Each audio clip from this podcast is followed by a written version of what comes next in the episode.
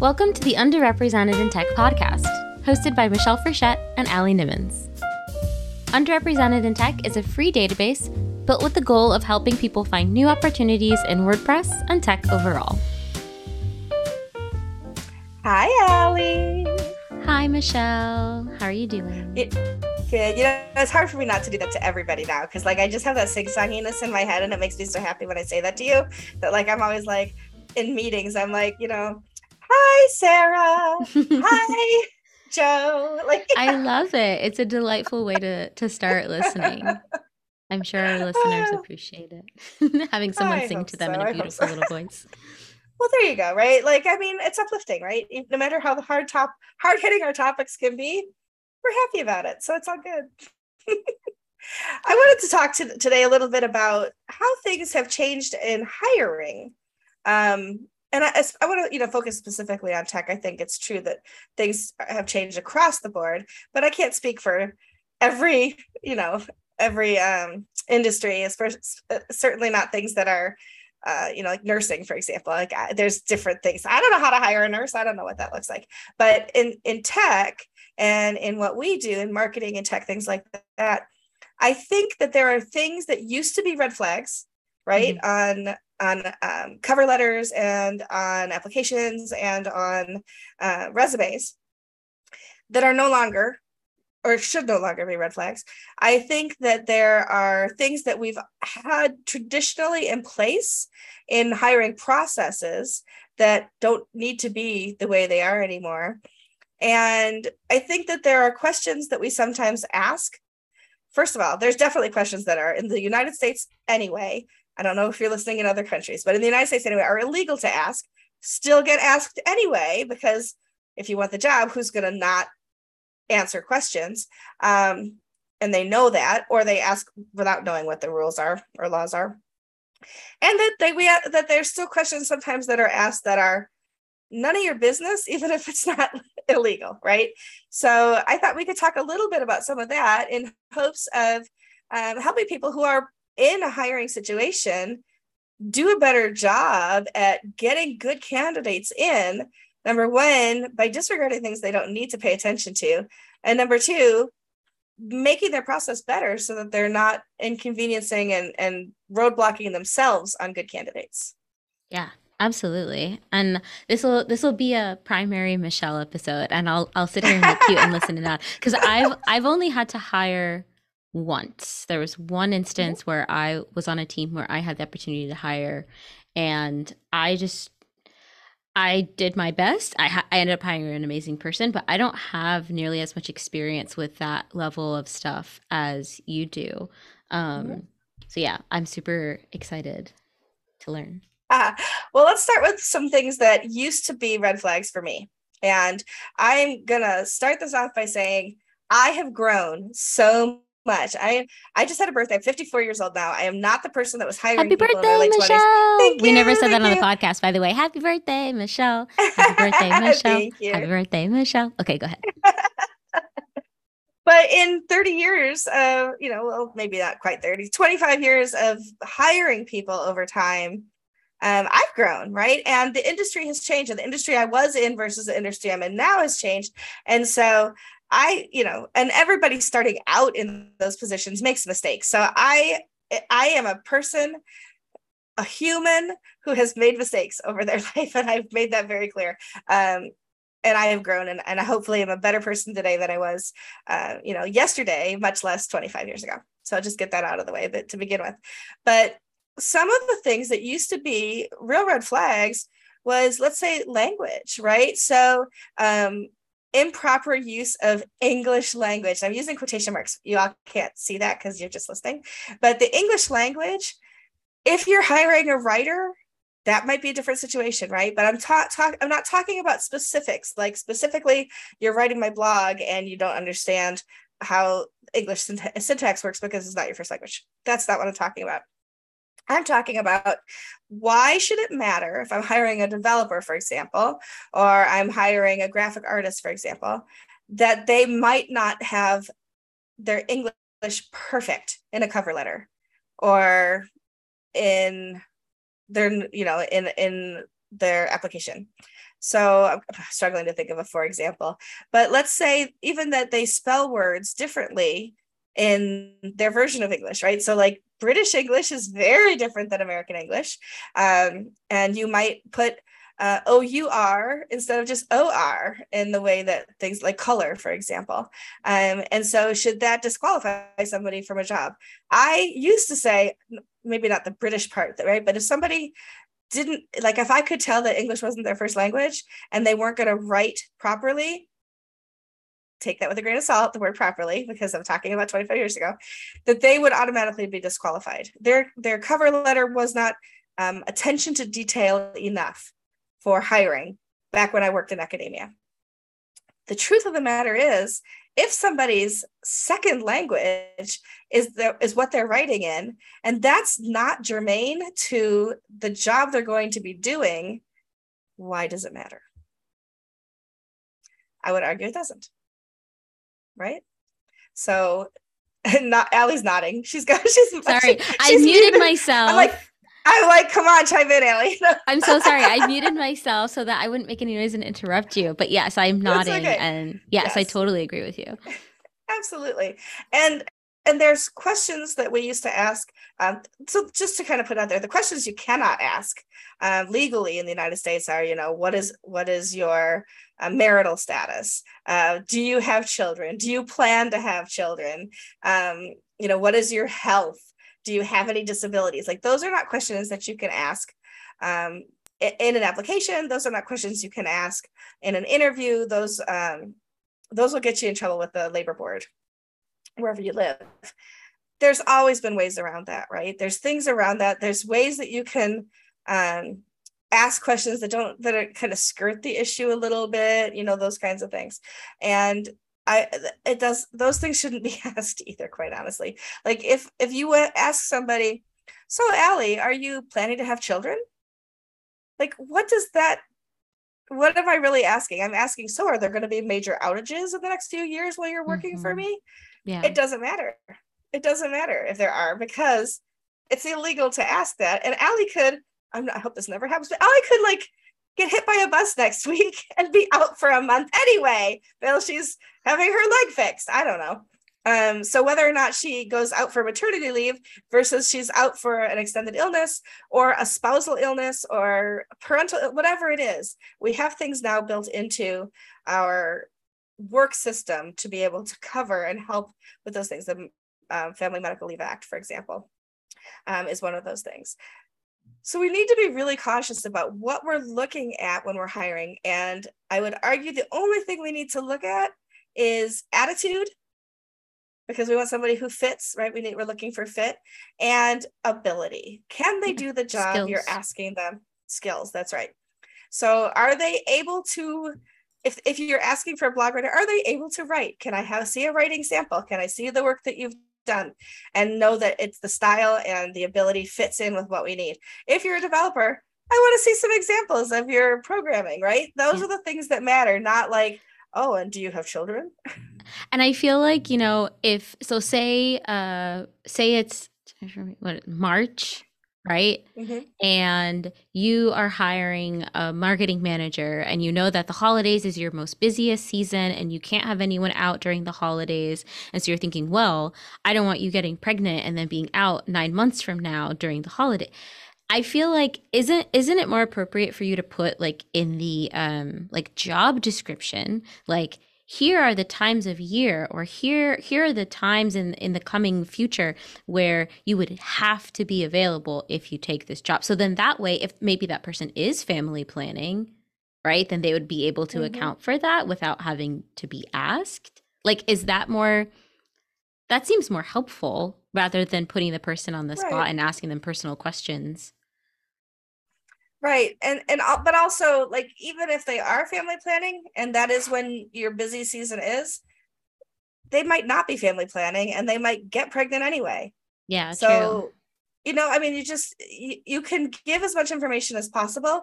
That's not going to stop somebody from applying for a job they want, and it's not going to stop circumstances from happening after you've hired somebody. So basically, I'm still just saying you got to hire people based on their skill sets and their fit for the organization. Um, are the personalities going to work well together you know are you hiring for synergy or are you hiring because somebody fits your calendar year Yeah. so important to really just think about the right things and you know i was telling you a little bit before is it always necessary to have an interview some people who are neurodivergent some people who have huge anxiety disorders and things like that for them the interview is the most difficult part of a process they may be the most amazing person and fit in the company and have skills out the wazoo. I don't know what a wazoo is, but they might have skills that go right out their wazoo. And at that point, they are so in the throes of anxiety that they interview poorly. Hmm. If this person isn't in a position where they have to interface with others often, interview other people, put in high anxiety screen times with other people, is it important to have a face to face interview? Could you do it asynchronously? You know, I'm just putting ideas out there because if if it's not germane to the job, then why are we forcing people to do things that are necessary. that are not necessary and that are prob could be even be problematic. The other have- thing, go ahead. I was going to say, I have two that I thought of um, Uh-huh. that I wanted to throw in really quickly. So, in a recent episode that I did of this podcast with accessibility expert Amber Hinds, she talked Mhm. about um, she or she provided an anecdote about somebody who was blind and they were given as part of an interview um like i guess a a coding ex- exercise to do as a part of their interview Mhm. and the code was not accessible to them Oh, so they couldn't even access what they needed to do. Like it wasn't that they couldn't do the exercise, they couldn't see it. right, you know, for, for lack of a better word, they couldn't see it. And like Yeah. that was a huge thing. And so like, you know, if you're giving somebody uh, I mean that we could do a whole episode on, you know, the practice of Mhm. making people code for interviews, but like if you're doing that and you're doing it in a way that is preventative toward their success, Yeah. yeah, it's going to seem like a red flag that they're like, well, I can't do this, or that Mhm. they do it poorly or incorrectly because you didn't, you know, there's or that. are you just suck are you just sucky at providing tasks in your interviews? yeah, which means you'd be sucky at providing tasks within the company, but that's, you know, whatever. Um, The other thing, completely separate to Mhm. that, something that I knew of as a red flag for a very long time that has recently become okay to most people is hair, right? The Mhm. idea that and I don't want to just say black because there are people of color. I'll say people of the hair of people of color in its natural state. So it's not chemically Mhm. processed, it's not covered by a wig or braids or anything. Um, for such a long time was seen as unprofessional and was a red Mhm. flag to people in an interview of like, well, you don't look professional, right? You Mm-hmm. didn't you didn't you don't present yourself well for the interview and so that has an effect on things. Um that Yeah. absolutely needs to get thrown out of the window. Absolutely. For Um, sure. My hair grew out of my head the way that it grew, and that should be enough for you. It doesn't. My hair does not affect my ability to do a job. Um, That's right. Also, I saw an article yesterday that was like talking about how a lot of hair relaxers have been linked to ovarian cancer, Oh, so let's not even go. and for like sixty years, as a woman, you people. couldn't you Mhm. couldn't even get hired if your hair wasn't relaxed. You couldn't go into the army if your hair was not relaxed. Yeah, it's terrible. Hello. So Right? I, I think you know i think there's something to be said definitely for if you go to an interview you Mhm. dress a certain type of way you try to look your Mhm. absolute best in terms of your appearance yeah. but i think that there's definitely people who take it too seriously to where it's like oh you have a hair out of place or you wore jeans and that's inappropriate and so that's going to get thrown out um, Mhm. so the overall Yeah. thing is I'm saying for this one is kind of physical appearance when it comes to people who don't look like you. Exactly. Exactly. It's it's it has no bearing in how somebody does their job. And then the last thing I would mention um, is something that used to be kind of a unwritten requirement was that resumes had to be kept to one page. And I, th- I think the history, I haven't done any research on this, so I'm going anecdotally here. I think the history on that was um, when I was growing up, you actually had to go to a printer and have your resumes printed because the internet did not exist computers did not exist like you ha- had a professional person type up your resume and then you had a hundred copies made at a printer on nice paper and so people didn't want a stack of, of papers delivered to them. You were worried that you didn't want to staple them, but if it ended up in a stack and they were separated, like what would happen? Um, you didn't print front and back because that wasn't a thing unless you were printing a book. Like there's so much history in in what a resume is. But nowadays, I would much rather get three pages of somebody's work and involvement and anything that's really important to understand their body of work and how they would be able to do the job than have one page poorly identified things that they've done. And so like I actually have a CV that I I mean I've never not had my resume updated, right? I'm not if you if if you're at Liquid Web and you're listening to this, I'm not putting my resume out there, mm-hmm. but I'm mm-hmm. not stupid. I, I I don't want to forget things, you know, someday as I may move forward or whatever. And so I've always from day one kept a resume updated. I now have a CV that's about six pages long because of all of the research I've done, um, my academic career, all of the speaking that I do, all the things that I do in my career, all the different projects that I have on the side. I could never fit that into one page and explain exactly who Michelle is working in your environment and that's okay because mm-hmm. if i'm applying for a job that wants michelle for who i am and the work that i do they want to see that and mm-hmm. so um, you know it, it's okay to have a resume or a cv curriculum vitae that is longer than one page and actually oftentimes now it's welcome and there's a question about cover letters a lot of the times people don't even i I hated cover letters when I was in a hiring position. It's like, yeah, I know you want to do the job here. You're going to blow sunshine up my skirt. I don't care. I just want to see the work that you do. Yeah. The cover, if the cover letter doesn't add to the body of work that you've already talked about in your resume, I don't care. Don't even bother. Um, yeah. Although some places still require it, so you really kind of have to have something ready. But yeah, and also the and then the last thing that oh sorry. I wanted to just add to the the long mm-hmm. resume thing. I feel like it was also an assumption, you know, you know decades ago or whatever however long ago that if you've had like more than one or two jobs then like something's wrong mm-hmm. with you like why are you hopping around so much you should have one job and stick with it your whole life sort of a thing mm-hmm. and so if mm-hmm. you're looking for another job they just want to they expect to see like maybe one or two other positions and whatever mm-hmm. nowadays i mean i'm 30 i've worked in six different if I if I had to present someone with a resume mm-hmm. right now, there'd probably be six different places of employment already at 30 plus all the other the, you know this and all the other stuff that I do. Right. So yeah, yeah, my resume needs to physically be longer to account for all of that and I should not be mm-hmm. punished mm-hmm. for having right. a rich and varied history because that's now how the the the I think the workforce works is it's more normal mm-hmm. to spend a couple years here, a couple years there, and, and move around and move up and mm-hmm. whatever. Um, so yeah, yeah, I would hate to think that okay, well, I can only have it one page, so I have to edit myself and make myself seem mm-hmm. smaller mm-hmm. to fit in this space that's been mm-hmm. designed for me. And the, the other thing is not require. We've talked about this before. Not requiring a photograph um, or a date of birth that's when somebody applies. One right? And and i would and i've always applied places in the past my past always applied sounds really weird. I have applied places in my youth specifically that would have you check off a box whether you were male or female. I don't see how that's relevant. Um, maybe it's important that you have something like that in your intake paperwork for hiring um, mm-hmm. I can't imagine, but maybe for like health insurance reasons or something like that, whatever. Um, I, I'm not an HR person, mm-hmm. but it's absolutely not necessary in your application. Um, and I do want to acknowledge that there's a lot of research that says if your resume, um, if I can tell by your resume, not I, but the generic I mm-hmm. can tell by your resume that you are somebody from the BIPOC community, you're probably automatically being discounted anyway.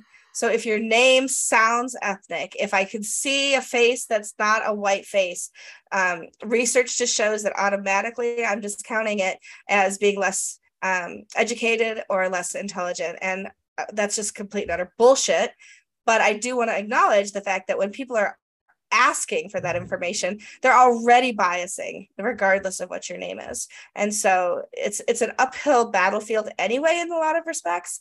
Um, let's not make it even more difficult for people who are applying to work for you. Yeah, absolutely.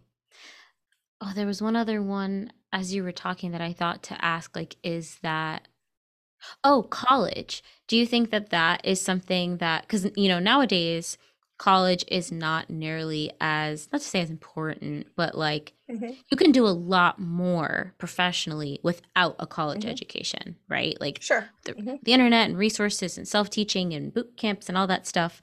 Um, do you feel like not having a college on a resume is still a red flag for some people? I think it depends on the job, right? Mm-hmm. So um, I think in tech, less so. I think I think if you're applying to be a nurse, you better see some nursing. No, yeah, education, sure. right? I mean, right. So what we're ta- we're specifically talking about but I just kind of want to put that little caveat out there. Yeah, I want my um, doctor to have a doctorate. you know.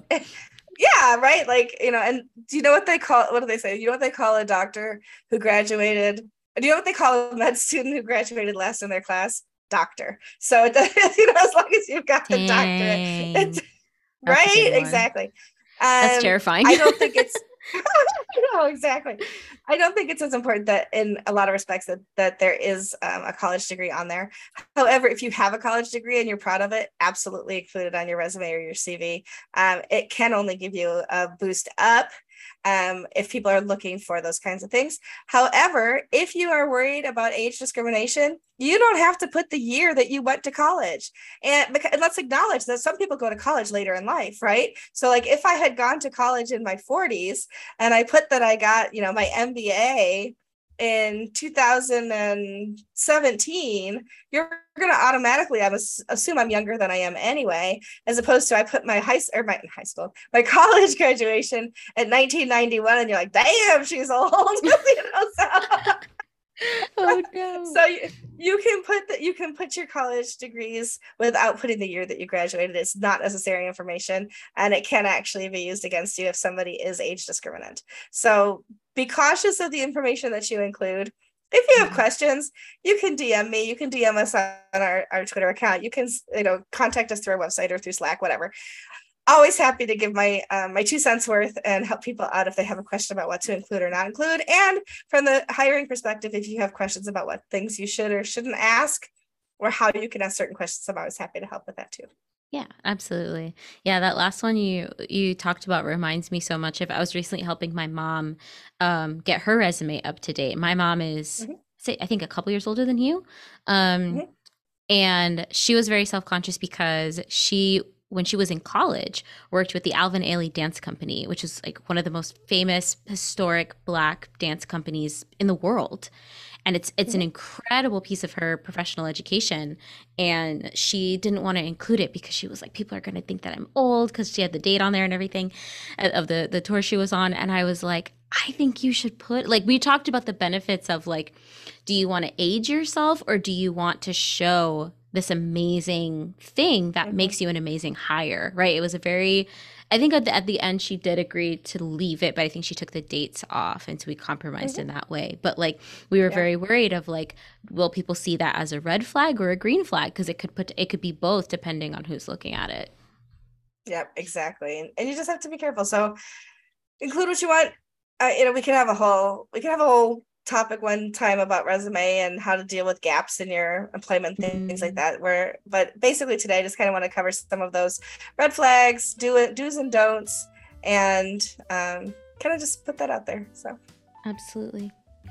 Alrighty. Yeah. thank you so much michelle. Thank you so much out we'll there in podcast land for listening. Yeah and we'll see you next week. This episode was sponsored by the following companies. Wp wallet WP Wallet is a free, simple, intelligent tool that helps WordPress professionals effortlessly manage all of their license keys and invoices for all sites and clients.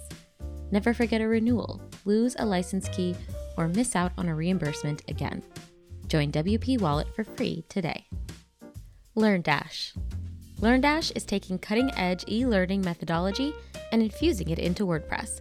More than just a plugin, LearnDash is trusted to power the learning programs for major universities, small to mid sized companies, startups, entrepreneurs, and bloggers worldwide. If you're interested in sponsoring an episode, using our database, or just want to say hi, go to underrepresentedintech.com. See you next week.